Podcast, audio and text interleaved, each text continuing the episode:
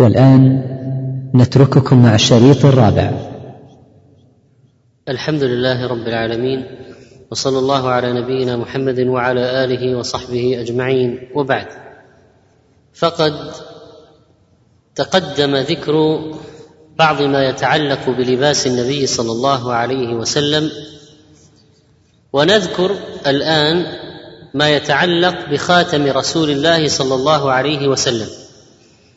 عن ابن عمر رضي الله عنهما قال: كان خاتم النبي صلى الله عليه وسلم من ورق، وكان فصه حبشيا، حديث صحيح وقد أخرجاه.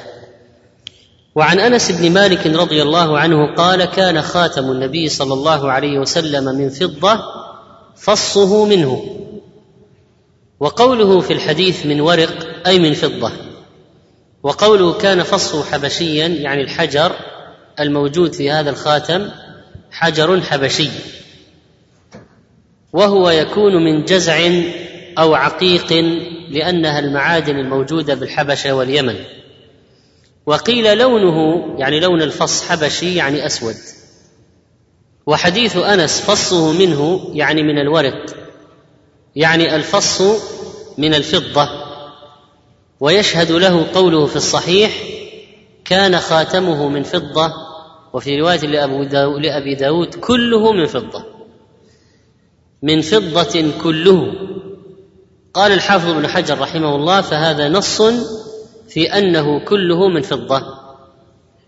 وقيل إنه محمول على التعدد، يعني أنه كان له خاتم من فضة كله، وكان له خاتم فصه حبشي، وفي رواية فصه من عقيق. قال الحافظ رحمه الله: ويحتمل أن يكون هو الذي فصه منه، ونسب إلى الحبشة لصفة فيه، يعني في هذا الخاتم، مثل الصياغة أو النقش. قال النووي رحمه الله: وقد أجمع المسلمون على جواز خاتم الفضة للرجال، وكره بعضهم الخاتم لغير ذي السلطان، لأنه يستعمله في الختم، يعني ختم رسائله، ولكن هذا شاذ مردود، يعني هذه الكراهية شاذة. والصحيح أن العلماء قد أجمعوا على جواز خاتم الفضة للرجال. ولعل النووي رحمه الله أشار إلى حديث أبي داود والنسائي عن أبي ريحانة: نهى رسول الله صلى الله عليه وسلم عن 10، عن الوشر والوشم والنتف ومكامعة الرجل الرجل بغير شعار، وعن مكامعة المرأة بغير شعار، وأن يجعل الرجل في أسفل ثيابه حريرا مثل الأعاجم، أو يجعل على منكبيه حريرا مثل الأعاجم، وعن النهبة وركوب النمور، ولبوس الخاتم إلا لذي سلطان. لكن هذا الحديث ضعفه أهل العلم، ولو ثبت نهى عن لبوس الخاتم إلا لذي سلطان لقلنا به، لكن لم يثبت. ولبس الخاتم من الفضة للرجال جائز، سواء كان ذا سلطان أو لم يكن بذي سلطان. وأما خاتم الفضة للنساء فالصواب أنه لا كراهة فيه أيضا، فهي تلبس خاتم فضة أو خاتم ذهب أو ما شاءت من الحلي. وأما قول الخطابي رحمه الله: يكره للنساء خاتم الفضة لأنه من شعار الرجال، وقوله: فإن لم تجد خاتم ذهب فلتصفره بزعفران وشبهه، فهذا الذي قاله ضعيف أو باطل لا أصل له. فالصواب أن خاتم الفضة للنساء أيضا لا بأس به. ومعلوم الآن أن هناك ما يسمى بالذهب الأبيض، وبعضهم يطلقه على البلاتين، وبعضهم يطلقه على السبيكة المخلوطة من الذهب والفضة، يطلقه على السبيكة المخلوطة من الذهب والفضة ذهب، أو يقولون ذهب أبيض. فإذن هذا الذي هو مخلوط من الذهب والفضة لا يجوز لبسه للرجال، لأن فيه ذهب. ولا يقال الحكم للون، لأننا إذا عرفنا أن فيه ذهب حقيقة فالعبرة بالحقيقة بالحقائق، فلا يجوز للرجل أن يلبس الذهب الأبيض إذا كان ذهبا، وكونه مخلوط بالفضة لا يجيز لبسه للرجل، لكن النساء يلبسنه، لا بأس للمرأة أن تلبس خاتم الذهب أو خاتم الفضة أو خاتم بلاتين أو خاتم ذهب مخلوط بالفضة أو خاتم ذهب ملبس بالفضة أو خاتم فضة ملبس بالذهب أو مطلي به، كل ذلك لا حرج عليها في لبسه. قال: وعن ابن عمر رضي الله عنهما أن النبي صلى الله عليه وسلم اتخذ خاتما من فضة فكان يختم به ولا يلبسه. قال الشيخ الألباني رحمه الله: إسناده صحيح على شرط الشيخين، وقد أخرجه أحمد وأبو الشيخ بأتم منه دون قوله لا يلبسه، بل هذا القدر منه شاذ. قال: لأن الحديث في الصحيحين وغيرهما عن نافع عن ابن عمر بلفظ: اتخذ خاتما من ورق فكان في يده، ثم كان في يد أبي بكر، وسيأتي الحديث إن شاء الله. وأما قوله اتخذ خاتما من فضة فكان يختم به فقد صح، أما قوله ولا يلبسه فلم يصح. قال: وعن أنس بن مالك رضي الله عنه قال: كان نقش خاتم رسول الله صلى الله عليه وسلم: محمد سطر، رسول سطر، والله سطر. فإذا كان منقوشا في خاتمه عليه الصلاة والسلام في مكان الفص محمد رسول الله، لكن كيف هي مكتوبة؟ محمد في سطر، ورسول في سطر، والله في سطر. فالنقش كان 3 أسطر، كل كلمة في سطر. وفي طريق أخرى عنه، يعني عن من؟ عن من؟ عنه عن الصحابي الذي سبق ذكره في الحديث الذي قبله، عن أنس أيضا أن النبي صلى الله عليه وسلم أراد أن يكتب إلى كسرى وقيصر والنجاشي، فقيل له: إنهم لا يقبلون كتابا إلا بخاتم. فصاغ رسول الله صلى الله عليه وسلم خاتما حلقته فضة ونقش فيه: محمد رسول الله. قال: فكأني أنظر إلى بياضه في كفه، حديث صحيح. قال الحافظ ابن حجر رحمه الله: وظاهره أنه لم يكن فيه زيادة على ذلك، يعني فقط هذه الكلمات 3. وظاهره أيضا أنه كان على هذا الترتيب: محمد رسول الله، لكن لم تكن كتابته على السياق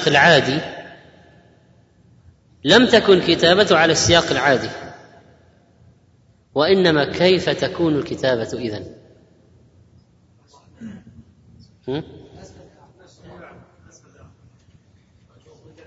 إيه؟ إيش؟ إيش؟ مقلوبة ليخرج الخاتم مستويا. قال ابن حجر: وأما قول بعض الشيوخ إن كتابته كانت من أسفل إلى فوق، يعني أن الجلالة في أعلى الأسطر 3 ومحمد في أسفلها، فلم أرى التصريح بذلك في شيء من الأحاديث، بل رواية الإسماعيلي يخالف ظاهرها ذلك، فإنه قال فيها: محمد سطر، السطر 2 رسول، والسطر 3 الله. انتهى كلامه رحمه الله. وقال الحافظ ابن كثير في البداية والنهاية: وكأنه والله أعلم كان منقوشا وكتابته مقلوبة ليطبع على الاستقامة، أو ليطبع على الاستقامة، كما جرت العادة بهذا. وقد قيل إن كتابته كانت مستقيمة وتطبع كذلك، وفي صحة هذا نظر، ولست أعرف لذلك إسنادا صحيحا ولا ضعيفا. انتهى كلامه رحمه الله. فإذا النقش كان مقلوبا حتى إذا طبع يطبع مستويا، وجزم الحافظ بن سيد الناس بأن اتخاذ الخاتم كان في السنة السابعة، وجزم غيره في أنه كان في السنة السادسة. وقال ابن حجر رحمه الله: ويجمع بينهما بأنه كان في آخر السادسة وأول السابعة، لأنه إنما اتخذه عند إرادته مكاتبة الملوك.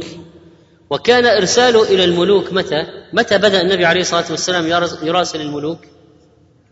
بعد صلح الحديبية، لما وضعت الحرب أوزارها بينه وبين مشركي قريش والعرب تبع لهم، تفرغ للدعوة في أوساط العرب وإرسال الرسائل إلى العجم، فأرسل الرسائل، فبدأت المكاتبات بينه عليه الصلاة والسلام وبين الملوك في ذي القعدة سنة 6، ورجع إلى المدينة في ذي الحجة، ووجه الرسل في المحرم من السابعة.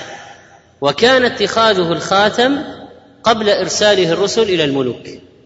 إذن هذا الوقت الذي اتخذ فيه الخاتم إذن في أواخر السادسة أول السابعة، لأجل ختم الرسائل التي ترسل إلى الملوك. قال: وعن ابن عمر رضي الله عنهما: اتخذ رسول الله صلى الله عليه وسلم خاتما من ورق، فكان في يده، ثم كان في يد أبي بكر، ثم كان في يد عمر، ثم كان في يد عثمان، حتى وقع بعد في بئر أريس، اسم البئر، نقشه محمد رسول الله، حديث صحيح. وقوله حتى وقع من عثمان في بئر أريس، حديقة بالقرب من مسجد قباء. ولما كان عثمان جلس على بئر في ذلك المكان.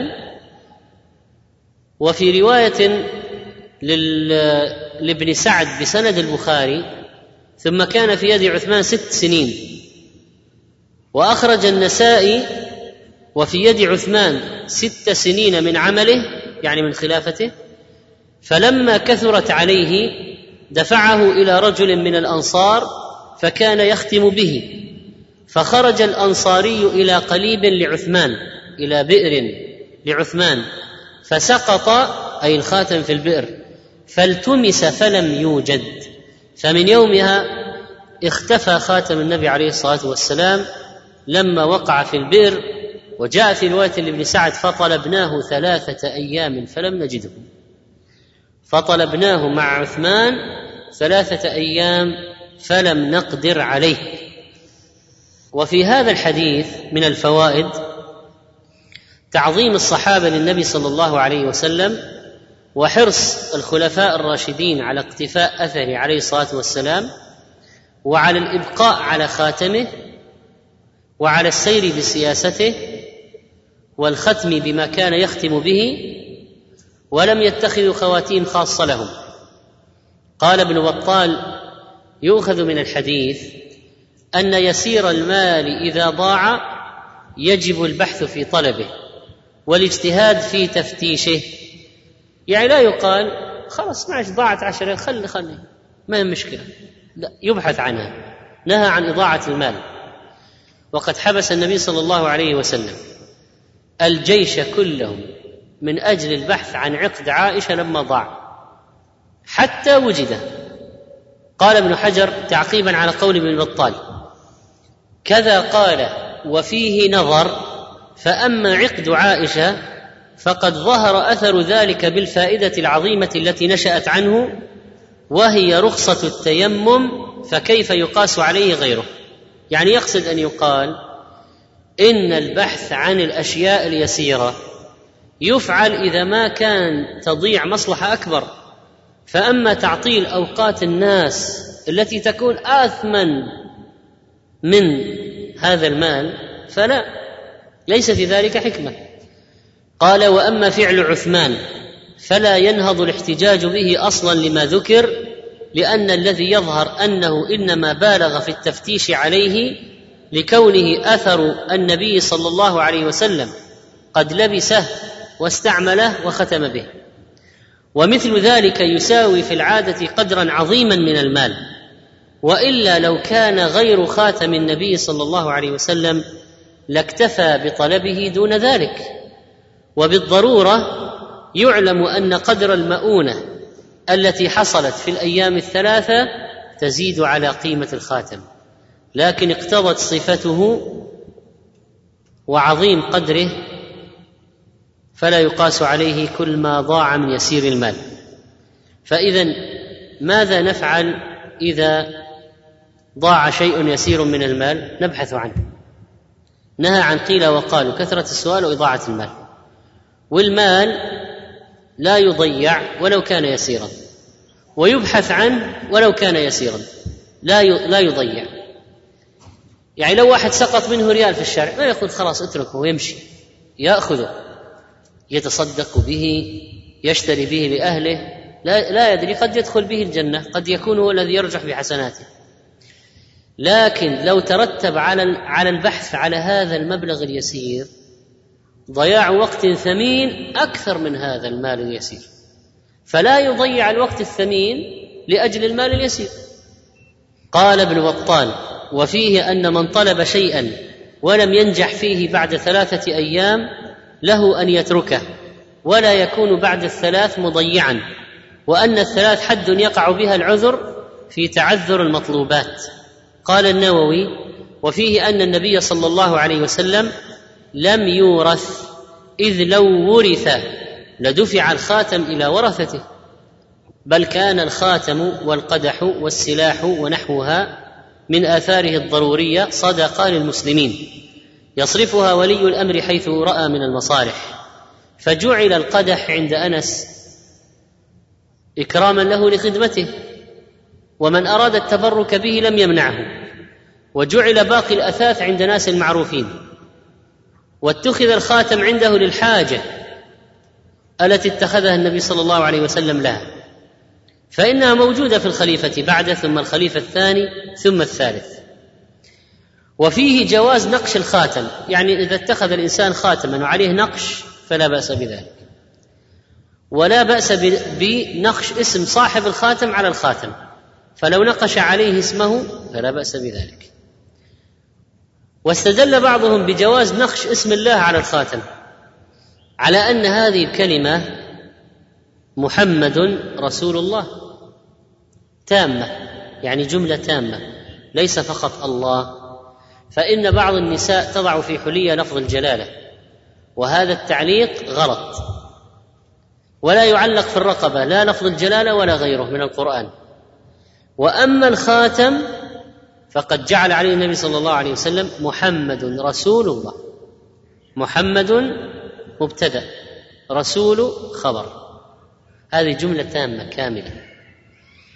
أما مجرد وضع لفظ الجلالة ليتبرك به بزعمهم فلا. وبعضهن تضع آية الكرسي في رقبتها، وهذا أيضا خطأ. وهذه التي تضعه لا تخلو من أن تنام عليه فهو تحتها وهي فوقه وتدخل به الخلاء، المهم أنه يتعرض للإهانة. وأما التختم بالفضة فهو الذي قال فيه سعيد بن المسيب لصدقة بن يسار: البسه وأخبر الناس أني أفتيتك بذلك. ثم قال رحمه الله: باب ما جاء في أن النبي صلى الله عليه وسلم كان يتختم في يمينه، كان يتختم في يمينه. عن علي بن أبي طالب رضي الله عنه أن النبي صلى الله عليه وسلم كان يلبس خاتمه في يمينه، حديث صحيح. وعن حماد بن سلمة قال: رأيت ابن أبي رافع يتختم في يمينه، فسألت عن ذلك فقال: رأيت عبد الله بن جعفر يتختم في يمينه.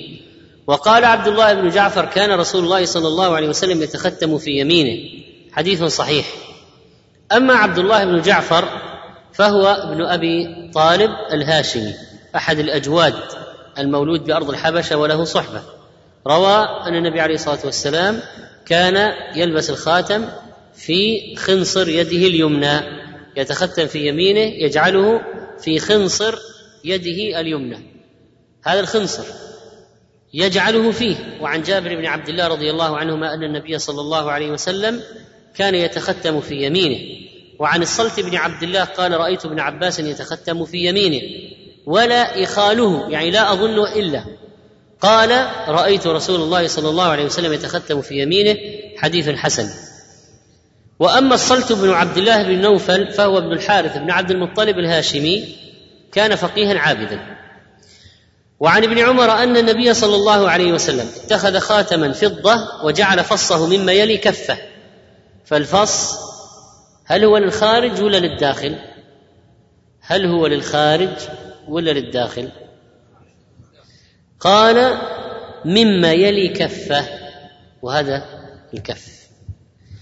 ونقش فيه محمد رسول الله ونهى أن ينقش أحد عليه، يعني لا أحد يزور أو لا أحد ينقش مثل خاتمه. قال وهو الذي سقط من معيقيب في بئر أريس، حديث صحيح. وقوله وجعل فصه مما يلي كفه، قال النووي قال العلماء لم يأمر النبي صلى الله عليه وسلم في ذلك بشيء، ما وجه بشيء معين الأمة قال اجعلوا هذا من الداخل ولا من الخارج. قال فيجوز جعل فصه في باطن كفه وفي ظاهرها، فيجوز أن يجعل الفص من الداخل ويجوز أن يجعل من الخارج، الأمر واسع. قال وقد عمل السلف بالوجهين، وممن اتخذه في ظاهرها ابن عباس رضي الله عنه، قالوا ولكن الباطن أفضل اقتداء بالنبي صلى الله عليه وسلم، ولأنه أصون لفصه وأسلم له وأبعد من الزهو والإعجاب. ونهى أن ينقش أحد عليه، السبب في ذلك أنه عليه الصلاة والسلام كان يختم به كتب إلى ملوك العجم وغيرهم، فلو نقش غيره مثل هذا النقش لحصلت المفسدة ودخل الخلل. قال وعن جعفر بن محمد عن أبيه قال كان الحسن والحسين يتختمان في يسارهما، جعفر هو الصادق وأبو محمد بن علي بن حسين بن علي بن أبي طالب، وهذا أبو جعفر الباقر ثقة فاضل. وقوله كان الحسن والحسين يتختمان في يسارهما، قصد المصنف بسياق هذا الأثر في هذا الباب مع الأحاديث اللي كلها في اليمين، لعله قصد الإشارة إلى أنه لا يثبت ولا يحتج به. ولكن الترمذي نفسه لما ساقه في سننه قال حديث صحيح، ولذلك قال المبارك فوري في التحفة هذا الأثر لا يناسب الباب. ولو زاد الترمذي في ترجمة الباب لفظ واليسار بعد قوله في اليمين لطابقه هذا الأثر أيضا، يعني أن الصحيح التختم في اليمين واليسار كلاهما لا بأس به. وقد يكون الترمذي رحمه الله أراد أن يجمع ما صح عنده في هذا الباب، أو أن يبين أن الأمر واسع، أو أن التختم في اليسار له أصل صحيح أيضا، وأن كلاهما سنة. وقد أخرج مسلم في صحيح من حديث ثابت عن أنس قال كان خاتم النبي صلى الله عليه وسلم في هذه، وأشار إلى الخنصر من يده اليسرى. وأخرجه النسائي أيضا بنحوه، وأخرج أيضا عن أنس كأني أنظر إلى بياض خاتم النبي صلى الله عليه وسلم في أصبعه اليسرى. قال المنذري رجال إسنادي محتج به في الصحيح، والصحاح والألباني أيضا. قال ابن القيم واختلفت الأحاديث هل كان في يمناه أو يسراه، وكلها صحيحة السند. وأما الحافظ ابن حجر فلما ذكر الأخبار في الباب قال والذي يظهر لي أن ذلك يختلف باختلاف القصد، فإن كان اللبس للتزين فاليمين أفضل، وإن كان للختم فاليسار أولى. إذا كان يريد أن يختم به فيجعله في اليسرى ليخلعه باليمنى ويختم به باليمنى، وإذا كان يريد التزين فجعل الزينة في اليمنى أولى. هذا الذي مال إليه ابن حجر رحمه الله، قال لأنه كالمودع فيها ويحصل أو يسهل تناوله منها باليمين، وكذلك وضعه فيها.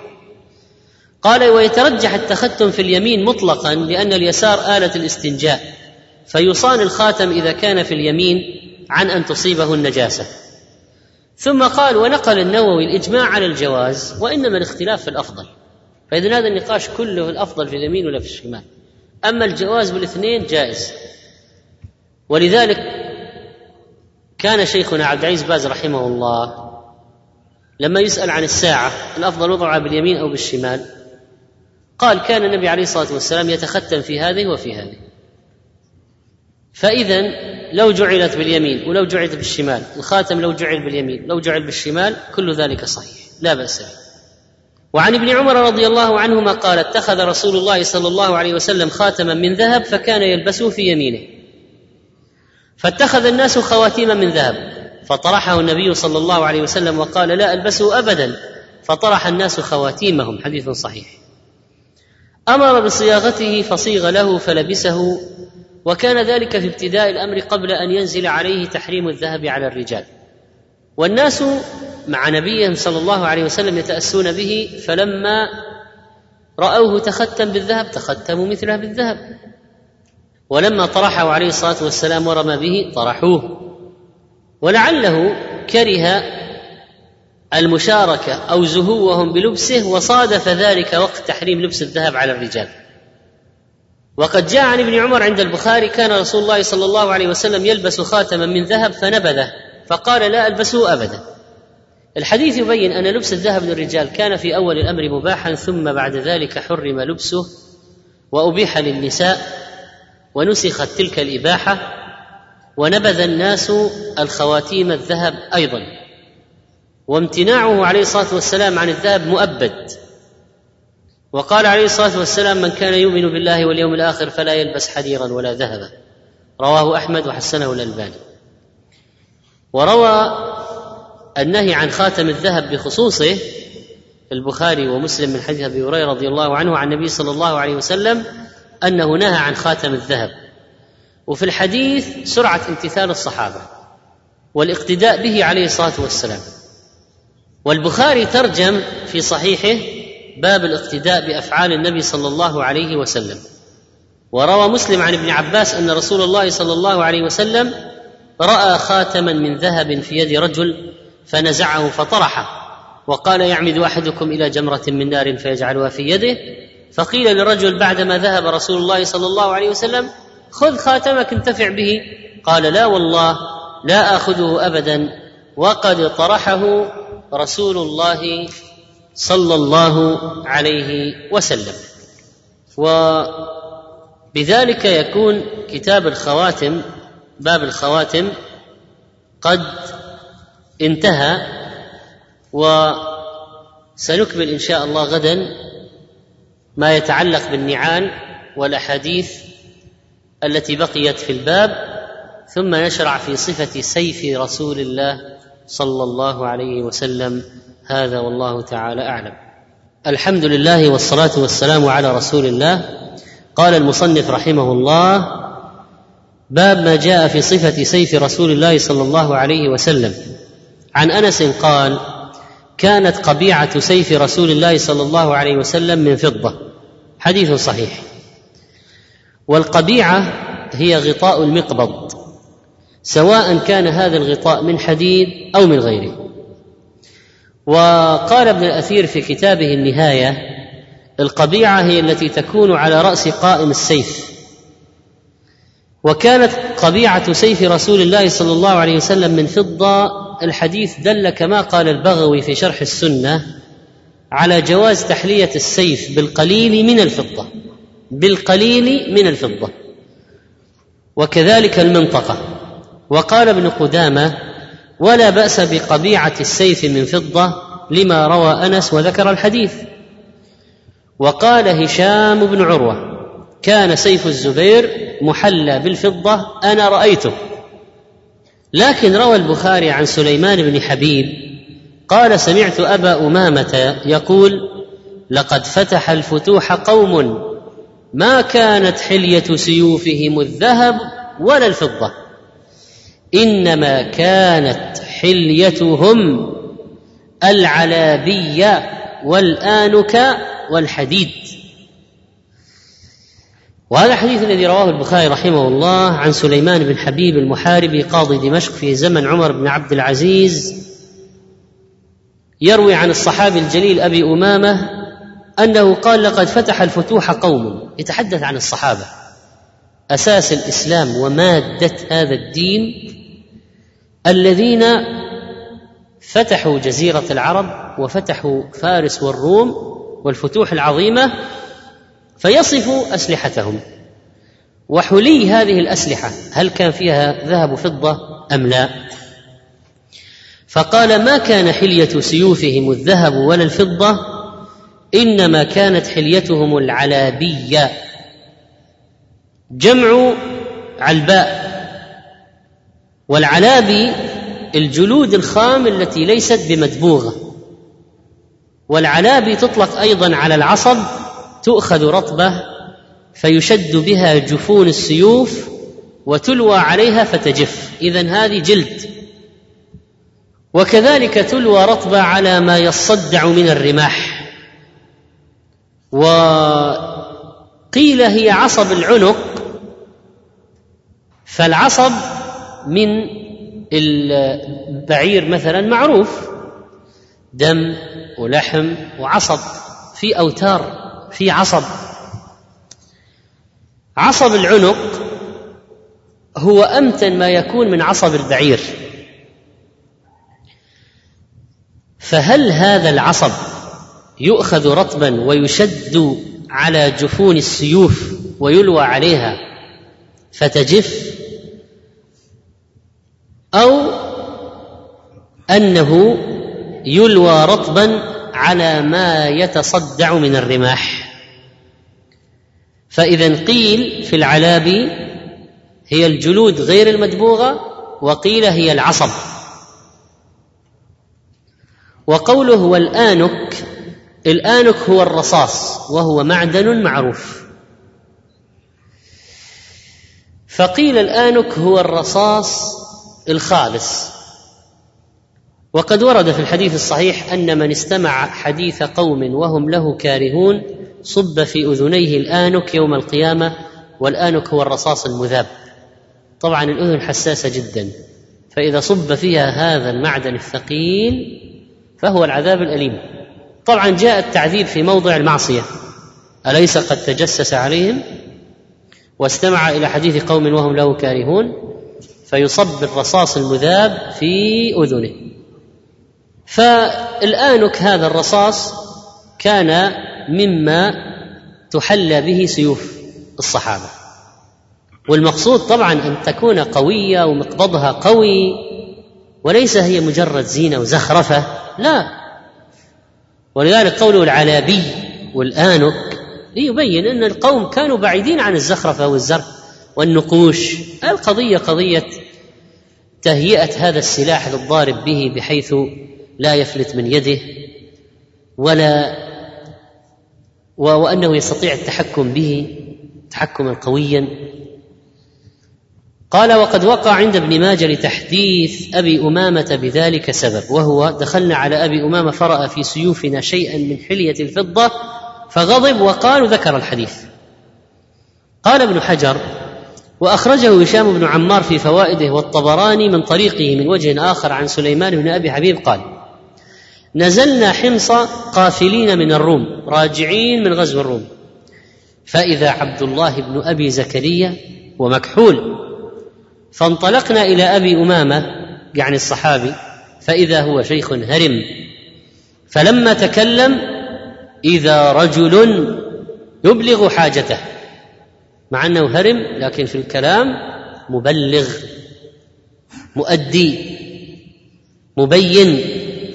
ثم قال: إن رسول الله صلى الله عليه وسلم بلغ ما أرسل به وأنتم تبلغون عنه. من هم المقصود بقوله أنتم؟ التابعون مثل مكحول وغيره. ثم نظر إلى سيوفنا فإذا فيها شيء من الفضة فغضب حتى اشتد غضبه. طيب الآن كيف نجمع بين الأحاديث؟ هذا حديث أبي أمامة ينهى عن الفضة، وفي حديث الذي قبله أنه كان فيه فضة، فما هي القضية؟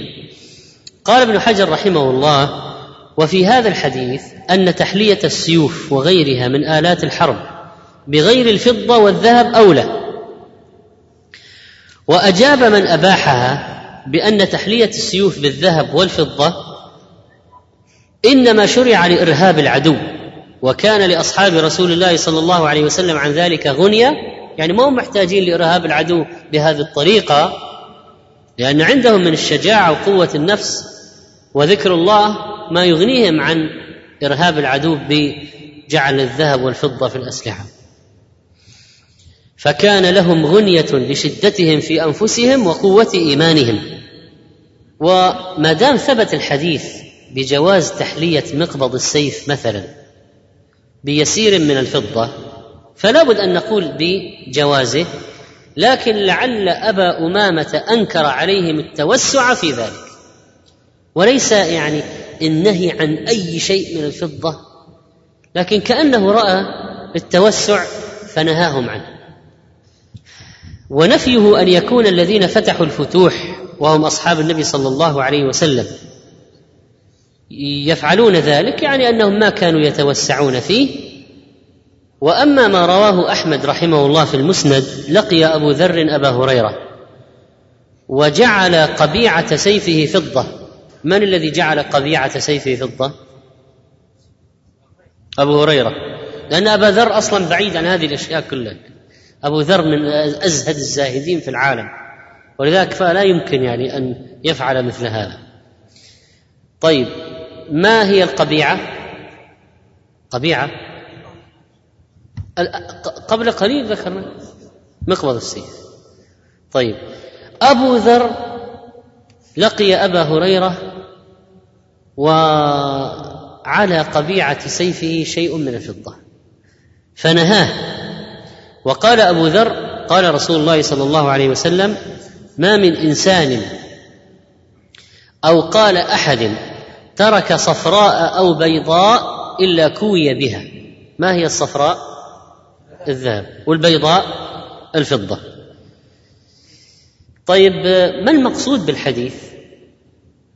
المقصود يترك الذهب والفضة بلا زكاة فيكوى بها يوم القيامة. ألم يقل الله تعالى: والذين يكنزون الذهب والفضة ولا ينفقون في سبيل الله فبشرهم بعذاب أليم يوم يحمى عليها في نار جهنم فتكوى بها جباههم وجنوبهم وظهورهم. طيب، لو واحد عنده 1,000,000 دينار ما طلع زكاته، 1,000,000 دينار ذهب، 1,000,000 قطعة، كيف يكوى بها يوم القيامة وأصلا مساحة جسمه يعني ما تحتاج 1,000,000 لتغطى، فيكفي عشرات من القطع لتغطى جباههم وجنوبهم وظهورهم، الجبين والجنب والظهر، فكيف يعذب بها؟ تمد جلودهم كما قال الصحابي، كما ثبت: تمد جلودهم حتى تتسع لكل الأموال لما زكوها، وتضاعف مساحتها لتكوى بها جباههم وجنوبهم وظهورهم، بكل المال، بكل الكنز، 1,000,000 قطعة 1,000,000 قطعة، سيكوى بها جنبه وجبينه وظهره. طبعا قيل إن اختيار أو قيل إن التعذيب على هذه الأشياء الثلاثة، لأن الفقير المستحق أول ما يأتي يصد عنه بوجهه، يعني جبينه، فإذا زاد الفقير في السؤال أعطاه جنبه، فإذا زاد الفقير في الطلب ولا ظهره، هذا الغني ولا هو، أول يعرض بالوجه والجبين ثم الجنب، يعطيه الجنب ثم يعطيه الظهر، فتكوى بها جباههم وجنوبهم وظهورهم. منعوا حق الله. فإذا يحمل حديث أبي ذر: قال رسول الله صلى الله عليه وسلم: ما من إنسان أو قال أحد ترك صفراء أو بيضاء إلا كوي بها، على المال الذي لم تؤد زكاته، وهو الذي يسمى كنزا. أما إذا أديت زكاته فليس بكنز ولو بلغ 1,000,000. كل مال أديت زكاته فليس بكنز، كما قال ابن عباس رضي الله عنه: لا يسمى كنزا. متى يسمى كنز؟ إذا كان ما أديت زكاته يسمى كنزا ويعذب صاحبه. أما قليل من الفضة في مقبض السيف فلا بأس به، ولا يدخل في هذا الوعيد. وقد ذكر ابن القيم رحمه الله في زاد المعاد أن النبي صلى الله عليه وسلم كان له 9 أسياف، قيل إن أولها يسمى مأثور ملكه وورثه من أبيه. والعضب اسم سيف آخر، وذو الفقار الثالث، أو ذو الفقار بفتح الفاء أو بكسر الفاء. وكان لا يكاد يفارقه، وكانت قائمته وقبيعته وحلقته وذؤابته وبكراته ونعله فيها فضة. وقد ذكر شيخ الإسلام ابن تيمية رحمه الله أن ذا الفقار كان سيفا لأبي جهل غنمه المسلمون منه يوم بدر، فصار النبي صلى الله عليه وسلم والقلع والبتار والحتف والرسوب والمخذم والقضيب أسماء سيوف النبي عليه الصلاة والسلام التسعة. وقد رأى النبي عليه الصلاة والسلام في سيفه ذي الفقار رؤيا، فيما روى الإمام أحمد رحمه الله عن ابن عباس قال: تنفل رسول الله صلى الله عليه وسلم سيفه ذا الفقار يوم بدر، وهو الذي رأى فيه الرؤيا يوم أحد، فقال: رأيت في سيفي ذي الفقار فلا فأولته فلا يكون فيكم، فقال: رأيت في سيفي ذي الفقار فلا فأولته فلا يكون فيكم، ورأيت أني مردف كبشا فأولته كبش الكتيبة، ورأيت أني في درع حصينة فأولتها المدينة، ورأيت بقرا تذبح فبقر والله خير فبقر والله خير، فكان الذي قال رسول الله صلى الله عليه وسلم. يعني فعلا حصل ما أوله من الرؤيا في غزوة أحد، فكان ذبح البقر هو ما وقع من الصحابة، ما وقع في الصحابة من القتل، والمدينة التي رجع إليها وخرج منها أصلا هي الدرع الحصينة، ولذلك الكفار ما رجعوا إليه في المدينة ولا هاجموه في المدينة بعد ذلك، بعد الغزوة يعني، أو في الغزوة مباشرة، إنما جاءوا في الخندق. وهناك عبارة مشهورة: لا سيف إلا ذو الفقار ولا فتى إلا علي. وهذا يروى حديث عن النبي عليه الصلاة والسلام، ولكن قال شيخ الإسلام ابن تيمية رحمه الله: هذا الحديث من الأحاديث المكذوبة الموضوعة باتفاق أهل المعرفة بالحديث، وكذبه معروف من غير جهة الإسناد. ثم قال رحمه الله: باب ما جاء في صفة درع رسول الله صلى الله عليه وسلم. عن الزبير بن العوام قال: كان على النبي صلى الله عليه وسلم درعان يوم أحد، فنهض إلى الصخرة فلم يستطع، فأقعد طلحة تحته، فصعد النبي صلى الله عليه وسلم عليه حتى استوى على الصخرة. قال: سمعت النبي صلى الله عليه وسلم يقول: أوجب طلحة. حديث صحيح. والدرع جبة من حديد، وهي من ملابس الحرب. كان النبي صلى الله عليه وسلم درعان، وهذا فيه تعليم لنا باتخاذ الأسباب. يعني مع أن النبي عليه الصلاة والسلام لن يموت قبل أن يبلغ، ولن يقتل قبل أن يبلغ، والله يعصمك من الناس، ومع ذلك أخذ الأهبة واستعد ولبس درعين عليه الصلاة والسلام، مبالغة في أخذ الحذر والحيطة، وامتثالا لأمر الله: وخذوا حذركم، وامتثالا لقوله تعالى: وأعدوا لهم ما استطعتم من قوة. وهذه من أسباب القوة. وأن الأخذ بالأسباب لا ينافي التوكل على الله. النبي عليه الصلاة والسلام حفر له يوم أحد حفرة حفرها هذا الفاسق أبو عامر، فوقع فيها النبي عليه الصلاة والسلام. حفرها له ذلك الكافر، فوقع فيها النبي صلى الله عليه وسلم. فلما أراد أن ينهض وعليه الدرعان ثقل، وكان يريد أن يتوجه إلى الصخرة ويعلو عليها ليستوي وينظر إلى الكفار ويشرف على الأبرار من أصحابه ويقوم المعركة وميزان المعركة ويوجه بأوامره عليه الصلاة والسلام، ويرى ما آل إليه الأمر ويوجه بأوامره عليه الصلاة والسلام. فلما لم يستطع أن يفعل ذلك بنفسه، أقعد طلحة وصعد حتى استوى على الصخرة. ولذلك قال عليه الصلاة والسلام أوجب طلحة، أي وجبت له الجنة، أثبتها لنفسه بهذا العمل، فقد خاطر بنفسه يوم أحد وفدى النبي صلى الله عليه وسلم بنفسه، وجعل جسده وقاية للنبي عليه الصلاة والسلام حتى طعن ببدنه وجرح جميع جسده، بل شلت يده، بل قيل إن في طلحة كان 80 جرحا، ولما أصابه السهم الذي قطع الأصابع أو جرح الأصابع قال حسي، قال لو قلت بسم الله لرفعتك الملائكة والناس ينظرون. وحسي كلمة تقولها العرب عند الألم. والحديث هذا فيه منقبة عظيمة لطلحة رضي الله عنه، أحد المبشرين بالجنة، وقد فدى النبي صلى الله عليه وسلم بنفسه وطأطأ له ظهره حتى اعتلاه وصعد عليه عليه الصلاة والسلام.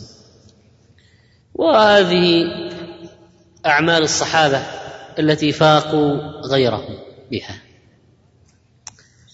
قال وعن السائب بن يزيد أن رسول الله صلى الله عليه وسلم كان عليه يوم أحد درعان قد ظاهر بينهما، لبس أحدهما فوق الآخر، كأنه جعل أحدهما ظهارا والآخر بطانة، ولبس الدرع يقوي في الإقدام على العدو.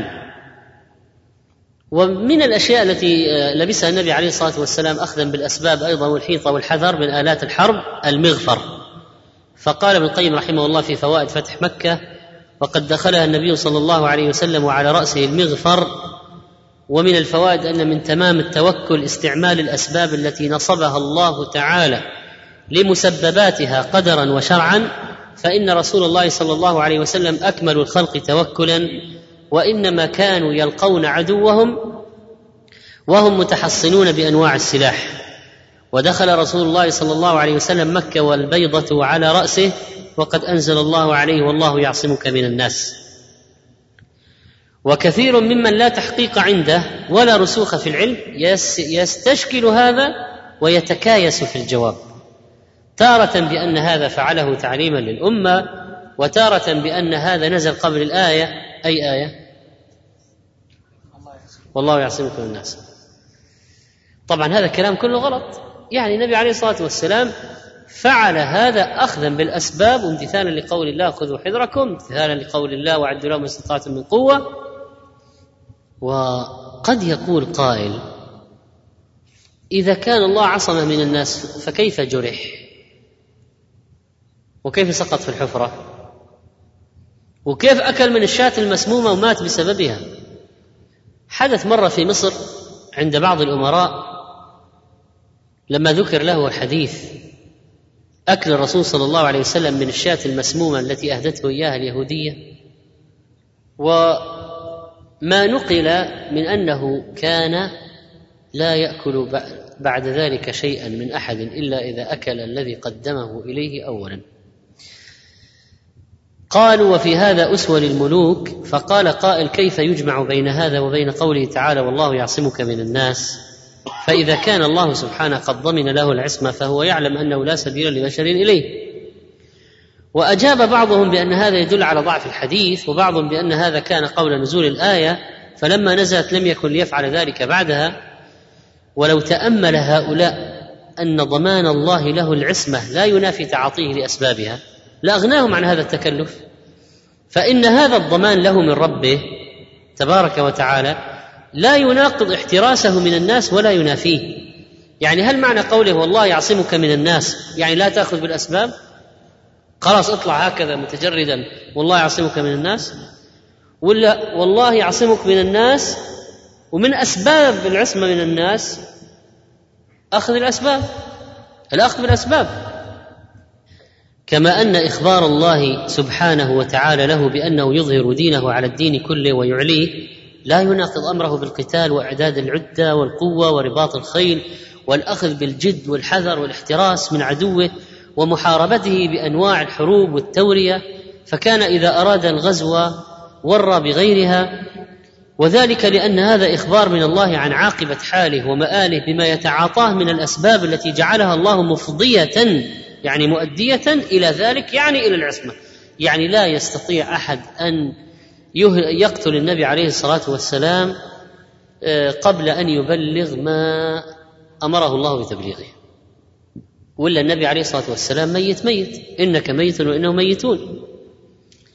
فالله ضمن للنبي عليه الصلاة والسلام الحياة حتى يبلغ كل الدين. والله يعصمك من الناس، يعني أنت محفوظ لا يمكن أحد أن يقضي عليك حتى تبلغ رسالة ربك. فهل معنى أن الله يعصمك من الناس يعني أنك لا تأكل ولا تشرب ولا تحتاط ولا تأخذ الأهبة ولا الحذر من العدو؟ لا، الله يعصمك من الناس وأنت تأخذ بالأسباب، ما في تعارض.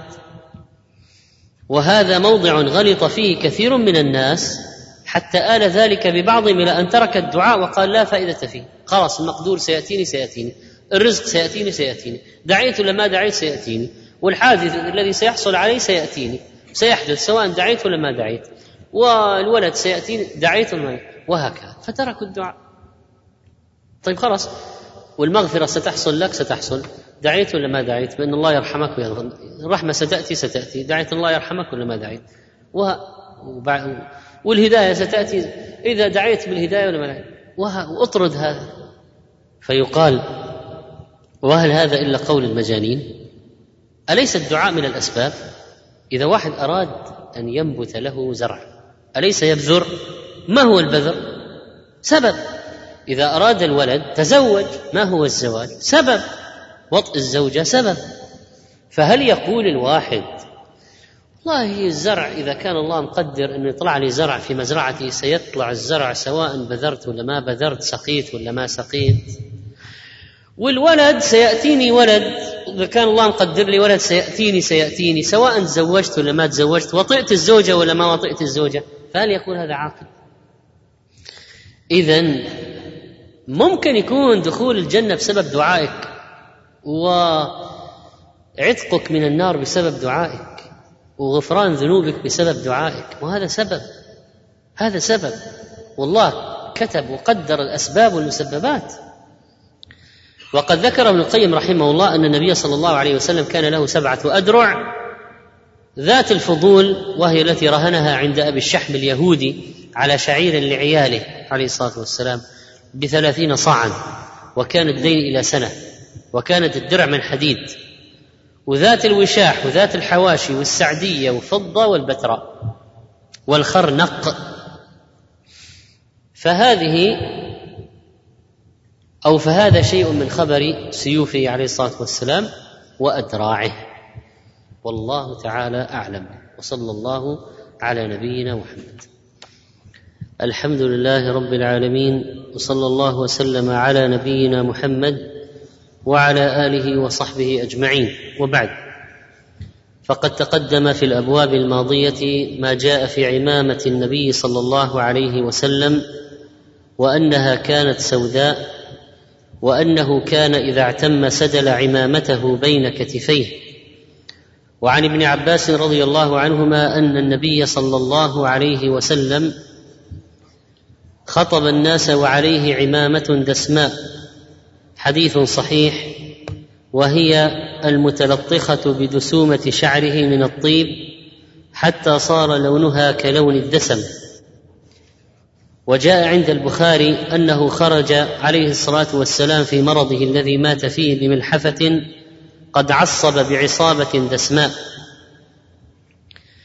وعن أنس بن مالك قال مر أبو بكر والعباس رضي الله عنهما بمجلس من مجالس الأنصار وهم يبكون، فقال ما يبكيكم؟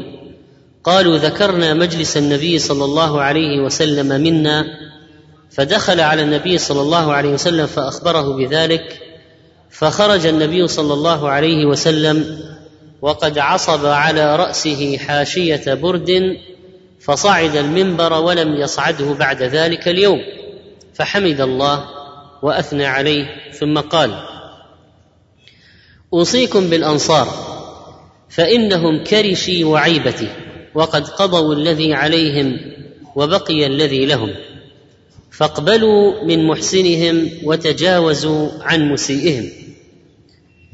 وفي هذا الحديث أن صحابته الذين كانوا يجلسون معه في مرض موته خشوا أن يموت فيفقدوا مجلسه فبكوا حزنا على ذلك. فلما علم بهم خرج إليهم يوصيهم ويودعهم وأخبرهم عن الأنصار فقال: أوصيكم بالأنصار فإنهم كرشي وعيبتي، يعني بطانتي وخاصتي، أي موضع سري وأمانتي. وهذا من الكلام الموجز، عيبة نصح مقربون منه، بطانة، خاصة، موضع السر والأمانة. وقد قضوا الذي عليهم، بايعوا بيعة العقبة الأولى والثانية وآووه ونصروه وقاتلوا معه، وضموا أصحابه وآووه. هؤلاء الذين تبوأوا الدار والإيمان من قبل يحبون من هاجر إليهم ولا يجدون في أنفسهم حاجة مما أوتي المهاجرون من الخير ولا يحسدونهم حسدا مذموما، وإنما يغبطونهم الغبطة الممدوحة. هؤلاء قضوا الذي عليهم، بقي الحق الذي لهم، فعليكم بإكرام الأنصار. وخرج عليه الصلاة والسلام بهذه العمامة، خرج وقد عصب رأسه بحاشية برد، فهذا مما كان يعصب به رأسه. وقال ابن القيم رحمه الله: كانت له صلى الله عليه وسلم عمامة تسمى السحاب كساها عليا، وكان يلبسها ويلبس تحتها القلنسوة، وكان يلبس القلنسوة بغير عمامة ويلبس العمامة بغير قلنسوة، وإذا اعتم أرخى عمامته بين كتفيه، طرفها أرخاه بين كتفيه. قال ابن القيم رحمه الله: لم تكن عمامة المصطفى كبيرة يؤذي الرأس حملها ويضعفه، ولا صغيرة تقصر عن وقاية الرأس من حر وبرد، بل وسط بين ذلك. فهل لبس العمامة سنة أم لا؟ قال الشيخ محمد بن صالح بن عثيمين رحمه الله: ما فعله النبي صلى الله عليه وسلم أنواع. الأول ما فعله بمقتضى الجبلة كالأكل والشرب والنوم، فلا حكم له في ذاته، يعني ما تقول النوم سنة ولا مستحب، مكروه ولا واجب، هذا شيء يفعله بأصل الجبلة، طبيعي هو بشر أن ينام، لكن قد يكون مأمورا به أو منهيا عنه لسبب. فإذا كان للقيام لصلاة الفجر، ولو أنه ما نام مبكرا ما قام للصلاة فيكون مأمورا أن ينام مبكرا. لو كان نوم في وقت الصلاة قبل الصلاة بحيث إذا نام ضاعت الصلاة، فيكون هذا النوم منهي عنه، يجب أن يصلي أولا ثم ينام. وهكذا قد يكون نوما يعين على الطاعة والعبادة فيكون مستحبا، فيقول ولكن قد يكون مأمورا به أو منهيا عنه لسبب. الأكل إبقاء على الحياة واجب، الأكل السحور استعانة على الصيام مستحب، الأكل زيادة عن الحاجة مكروه، الأكل الذي يضر ويقتل قد ينبشم ويموت من كثرته لا يجوز. قال: وقد يكون له صفة مطلوبة كالأكل باليمين، أو منهي عنه كالأكل بالشمال. الثاني، يعني النوع الثاني من ماذا؟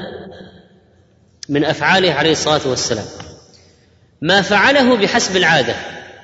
إذن الأول ما فعله بحسب الجبلة والطبيعة البشرية. الثاني ما فعله بحسب العادة، يعني مثل جريه على عادة بلده أو على عادة الناس معه في اللباس، يلبس مثل الناس، يعني لا يخالف زي الناس، المتعارف عليه، هذه العادة. قال: كصفة اللباس فمباح في حد ذاته. فماذا يقال عن العمامة مثلا؟ مباح. ماذا لبس؟ قميصا، ما حكم القميص؟ مباح. لبس إزار ورداء، ما حكمه؟ مباح. فعله بحسب العادة. لماذا؟ لأنه يلبس مما يلبسه أهل بلده، قومه، عشيرته. قال: وقد يكون مأمورا به أو منهيا عنه لسبب، لأن النبي صلى الله عليه وسلم لبس العمامة لما كان العرب يلبسونها، وكذلك لبس الإزار والرداء. فالسنة إذن ما هي؟ أن يلبس الإنسان ما يلبسه أهل بلده، هذه السنة. فلو كان الإنسان في السودان، ما رأيكم بلبس العمامة؟ هذا شيء عادي جدا، هكذا يلبسون. لكن لو كان في القاهرة مثلا، هل من عادتهم لبس العمائم؟ لا. إذن هو يلبس ما يلبسه أهل بلده. لو واحد مثلا في هذه البلد فراح مثلا يلبس، واحد من أهل البلد، واحد من ساكن مثلا في هذه المدينة، مثلا مدينة الخبر، من أهل البلد هذه، طلع علينا بلباس أندلسي، لابس هذه الطاقية التي يلبسونها على الشكل الذي يلبسونه، خارج علينا، أو لابس مثلا لباس شيشاني، قبعة صوف من النوع الذي يلبس في البلاد الثلجية، ماذا يكون؟ لباس شهرة، يعني يرفع الناس إليه أبصارهم، يستغربون: إيش هذه، حفلة تنكرية ولا هذا مجنون، إيش القضية؟ ولذلك يلبس الإنسان ملابس أهل بلده في بلده، يلبس الملابس المتعارف عليها من المتعارف عليه. فالسنة قال الشيخ أن يلبس الإنسان ما يلبسه الناس في بلده، لأن هذا فعل النبي صلى الله عليه وسلم. فالعرب كانوا يلبسون القمص والأزر والأردية والعمائم، فجرى على عادات العرب. طبعا هذا يجب أن يقيد بشيء، ما هو؟ أن لا ينحرف أهل البلد في لباسهم، لأنه في هذه بالذات في هذا الزمن تتغير العادات بسرعة، ملابس البلد ممكن تتغير بسرعة، وقد يعتادون لبسا محرما. فإذا اعتاد أهل البلد أن يلبسوا حريرا، هل يلبسوا لأن هذا عادة أهل البلد؟ لا. وقد يعتادون الإسبال، فهل يسبل كما يسبلون؟ لا. فإذا يجب أن يلبس، يجب أن يعني هو يلبس، ولكن يجب أن لا يلبس شيئا محرما ولو اعتاده الناس في بلده. الثالث من أفعاله ما فعله على وجه الخصوصية فيكون مختصا به، كالوصال في الصوم والنكاح بالهبة. لو جاءت امرأة وهبت نفسها للنبي عليه الصلاة والسلام فإن له أن ينكحها خالصة لك من دون المؤمنين. لكن اليوم لو جاءت كامرأة قالت: أنا وهبتك نفسي، ما تستطيع إلا أن تردها إلى وليها، تقول: ارجع إلى وليك. فإذا ما يجوز لك أن تتزوجها بهذا.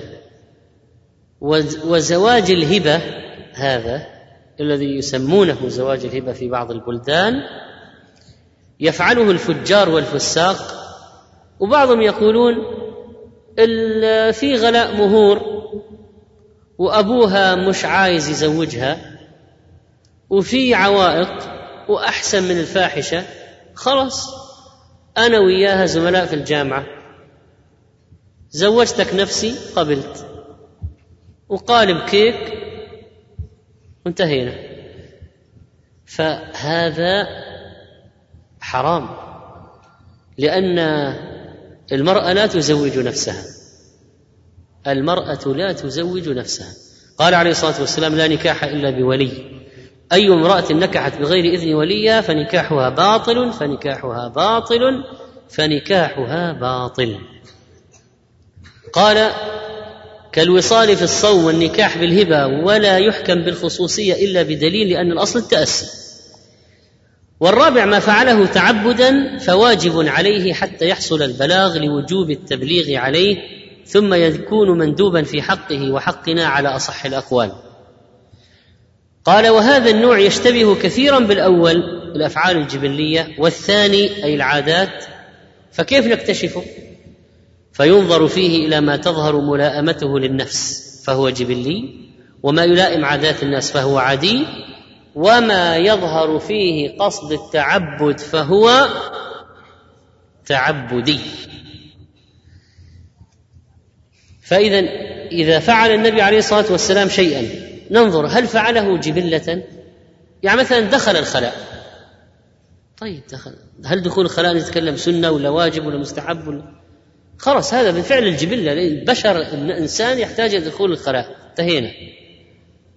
طيب كان يأكل الدباء ويحب الدباء، القرع، هل أكل الدباء سنة ويؤجر الإنسان عليها الدباء؟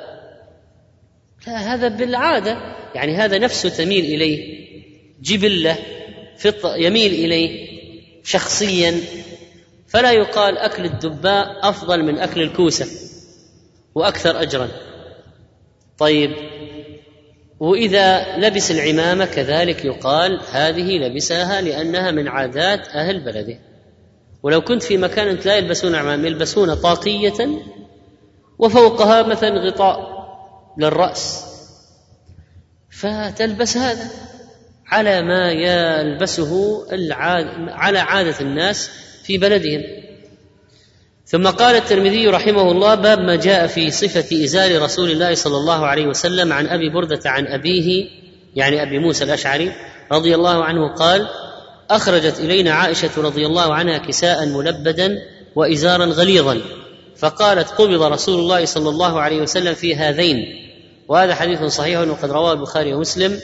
وقولها كساء أو قول الراوي كساء بكسر الكاف ما يستر أعلى البدن، والإزار ما يستر أسفل البدن.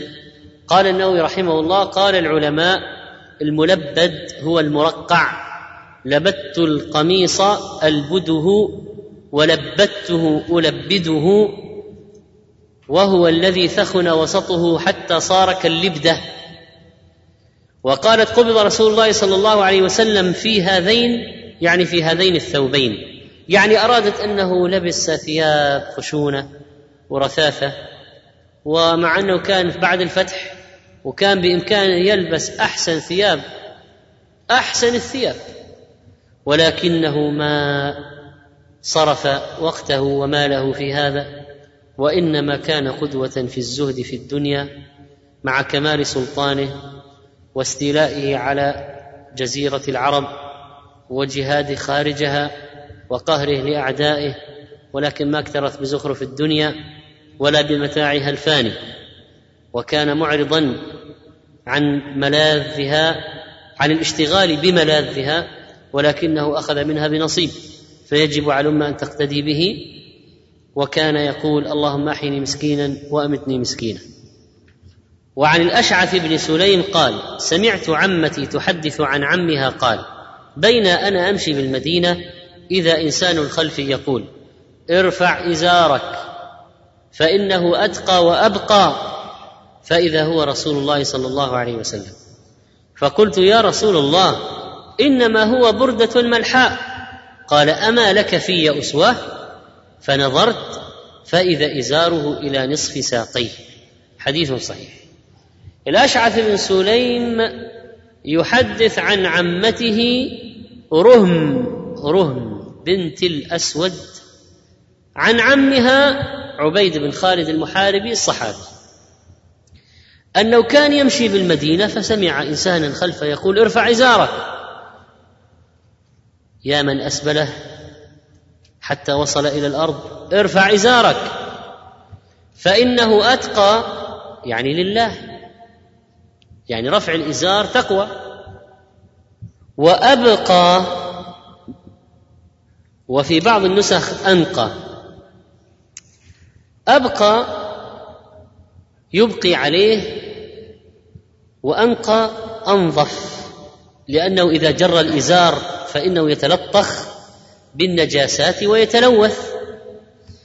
وعند الطبراني من حديث الشريد بن سويد رضي الله عنه قال: أبصر رسول الله صلى الله عليه وسلم رجلا يجر إزاره فقال ارفع إزارك واتق الله، وصححه الألباني. إذن من التقوى أن الإنسان لا يسبل، وجر الإزار منهي عنه ومتوعد عليه بالعقاب، وإذا كان تيها وخيلاء فهو أشنع وأبشع.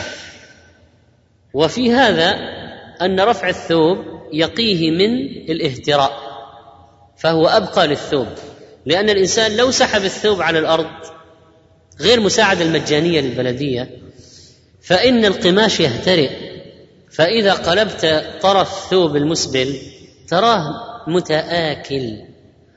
متآكلا، فلذلك رفعه عن الأرض أبقى، يعني يبقي عليه، يبقي على الثوب.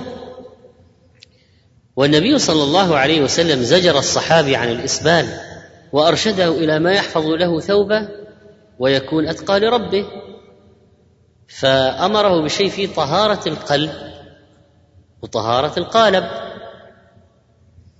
الصحابي قال إنما هو بردة ملحاء، الملحاء بياض خالطه سواد، هذا اللون الأملح. فكان الأعراب يقول يعني يا رسول الله، أو كأن الصحابي يقول يا رسول الله هذا يعني هذه لباس الأعراب، يعني ليس لباسا فاخرا. فكأن الصحابي فهم يعني أن يعني المحافظة على هذا ليست بتلك الأهمية، لأن الثوب هذا ثوب أصلا يعني من ثياب الأعراب ومبتذل ولا يؤبه له، فلماذا أراعي إبقاءها؟ قال أما لك في أسوة، ألست قدوة لك؟ ألا تتابعني؟ ألا تحرص على التأسي بي؟ انظر إلي. فلما نظر الصحابي النبي صلى الله عليه وسلم رأى إزاره إلى منتصف ساقيه، فهذا أبقى وأتقى وأبعد عن الكبر والخيلاء والتأسي بالنبي صلى الله عليه وسلم. وقد وقع نحو هذا الموقف لعبد الله بن عمر رضي الله عنهما قال دخلت على رسول الله صلى الله عليه وسلم وعلي إزار يتقعقع، يعني يتحرك ويضطرب، فقال من هذا؟ قلت عبد الله.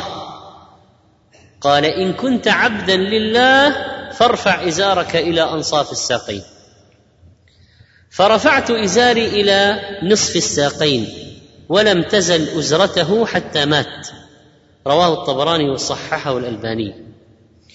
الأحاديث هذه فيها مشروعية الإنكار على من أسبل إزاره، وأن تقصير الثياب والتحرز عن الإسبال من تقوى رب العالمين، وأن صلاح الظاهر دليل على صلاح الباطن، وتقصير الثياب صحيح أنه عمل ظاهري لكن يدل على تقوى الله في القلب، والحرص على نشر الطاعة والسنة والنهي عن المعصية والبدعة، وأن الإنسان لا يحقر أي شيء من المعروف ويحافظ على السنة حتى لو كانت بهذه الدقة، وأن الإسبال منهي عنه، وأنه إذا كان خيلاء يكون أشد وأسوأ، وأن النبي عليه الصلاة والسلام ما قبل اعتذاره لما قال يعني هذا قماش بسيط، يعني لو اهترأ ما هي مشكلة، لا، النبي عليه الصلاة والسلام ما قبل اعتذاره على هذا.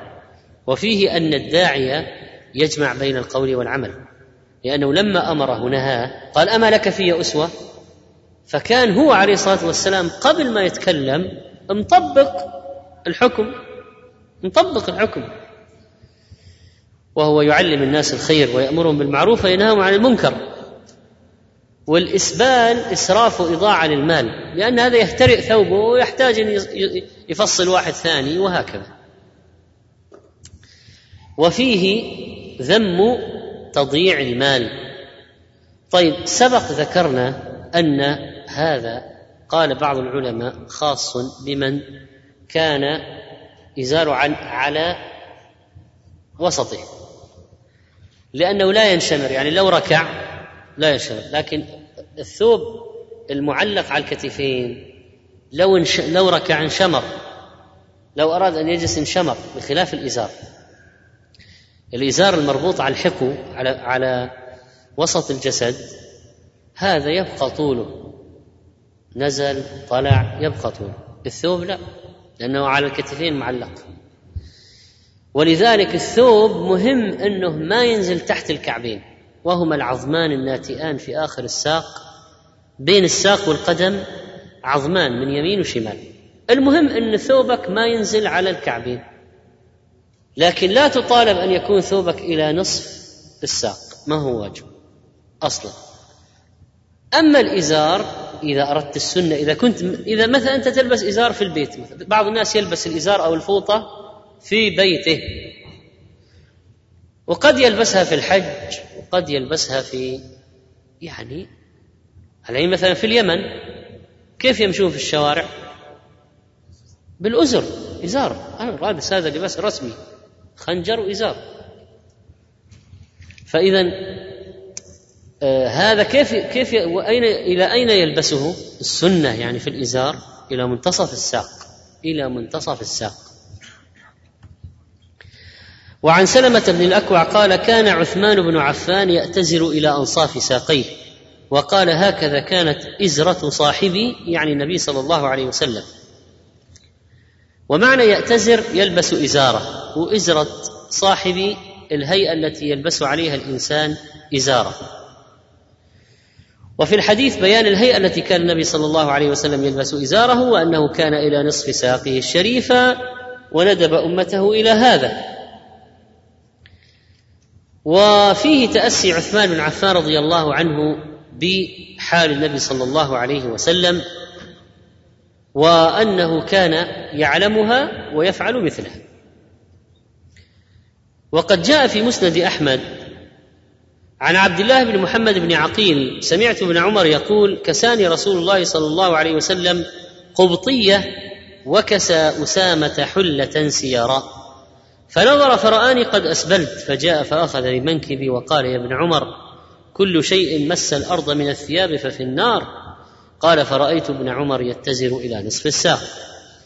وفي المسند عن عمرو بن الشريد يحدث عن أبيه أن النبي صلى الله عليه وسلم تبع رجلا من ثقيف حتى هرول في أثره، حتى أخذ ثوبه فقال: ارفع إزارك. فكشف الرجل عن ركبتيه، فقال: يا رسول الله، إني أحنف وتستك ركبتاي. فقال رسول الله صلى الله عليه وسلم: كل خلق الله حسن. ولم يرى ذلك الرجل إلا وإزاره إلى أنصاف ساقيه حتى مات. فهو كان يغطي دقة ساقيه ويطول الإزار، فقال: كل خلق الله حسن، لا يجوز لأحد أن يعيب عليك هذه الخلقة، وحتى لو جعلت إزارك إلى نصف الساق. وهكذا حافظ عليها الصحابي. وعن حذيفة قال: أخذ رسول الله صلى الله عليه وسلم بعضلة ساقي أو ساقه، فقال: هذا موضع الإزار. عضلة الساق معروف العضلة أين هي.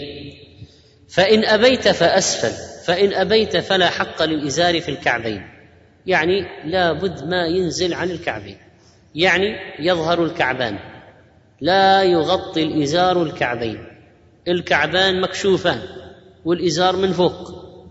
وهذه العضلة وهي العصبة التي معها اللحم، عضلة الساق، المحل الضخم منه معروف. إلى هنا، فإن أبيت أنزل، لكن شريطة أن لا يصل إلى الكعبين، لا حق للكعبين في وصول الإزار إليهما. قال: فإن أبيت فلا حق للإزار في الكعبين. فإذن هل يجب أن يلبس إلى نصف الساق؟ ما يجب، لكن الأفضل السنة المستحب الأكمل التي فعلها عليه الصلاة والسلام أكثر أجرا في لبس الإزار وما شابهه إلى نصف الساق.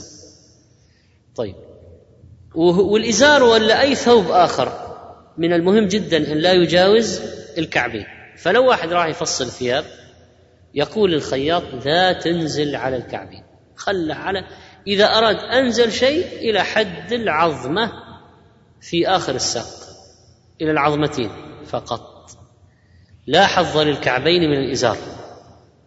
وقد روى أحمد عن أنس قال رسول الله صلى الله عليه وسلم: الإزار إلى نصف الساق، فلما رأى شدة ذلك على المسلمين قال: إلى الكعبين، لا خير فيما أسفل من ذلك. حديث صحيح. قال النووي رحمه الله: فالمستحب نصف الساقين، والجائز بلا كراهة ما تحته إلى الكعبين، فما نزل عن الكعبين فهو ممنوع، فإن كان للخيلاء فهو ممنوع منع تحريم، وإلا فمنع تنزيه. والصحيح أن ما نزل عن الكعبين فممنوع مطلقا، سواء للخيلاء ولا لغير الخيلاء، وإذا كان الخيلاء فهو أشد. قال الشيخ محمد صالح بن عثيمين رحمه الله: والصحيح أنه حرام، سواء كان لخيلاء أم لغير خيلاء، بل الصحيح أنه من كبائر الذنوب، لأن كبائر الذنوب كل ذنب جعل الله عليه عقوبة خاصة به، وهذا عليه عقوبة خاصة، ففيه الوعيد بالنار إذا كان لغير خيلاء، وفيه الوعيد بالعقوبات الأربع إذا كان خيلاء. ما هي العقوبات الأربع؟ لا ينظر الله إليه يوم القيامة، ولا يكلمه، ولا يزكيه، وله عذاب أليم. طيب، لو واحد قال أبو بكر يعني كان شق إزاره يتدلى، وقال: يا أبا بكر لست من يفعل ذلك. طيب، نقول: أولا هات رسول الله يشهد لك أنك لست من يفعل ذلك خيلاء حتى نسلم، أو تكون مثل أبو بكر الصديق في الإيمان حتى يعلم أنك ما فعلت خيلاء. وثالثا أن شق الإزار يتدلى، وليس كل الإزار، إن أحد شقي إزاري يتدلى، يلا دلي الآن شق منهما خلي الثاني مرفوع. ورابعا أن أبا بكر كان يتعاهده، يعني كان يحاول ما ينزل عليه، ما ينزل تحت، فلا معنى للاحتجاج. يعني يقول واحد بحديث الصديق، وهذا حديث الصديق طيب فيه أشياء تفسد استدلال من أراد أن يستدل به على التطويل. وحديث ما تحت الكعبين من الإزار ففي النار، ومن جر ثوبه خيلاء لم ينظر الله إليه، واضح أن كلا العملين محرم، تحت الكعبين، وإذا كان خيلاء يصير أشد، لأنه قال: ما تحت الكعبين من الإزار ففي النار، ومن جر ثوبه خيلاء لم ينظر الله إليه. وقارون لعنه الله، أصلا خسف الله به الأرض، كان لبس ثيابه مسبلا يتبختر فيها فخسف الله به. فهذا إذن ما يتعلق بثياب النبي صلى الله عليه وسلم. وسنتحدث في الدرس القادم بمشيئة الله عن مشية رسول الله عليه الصلاة والسلام.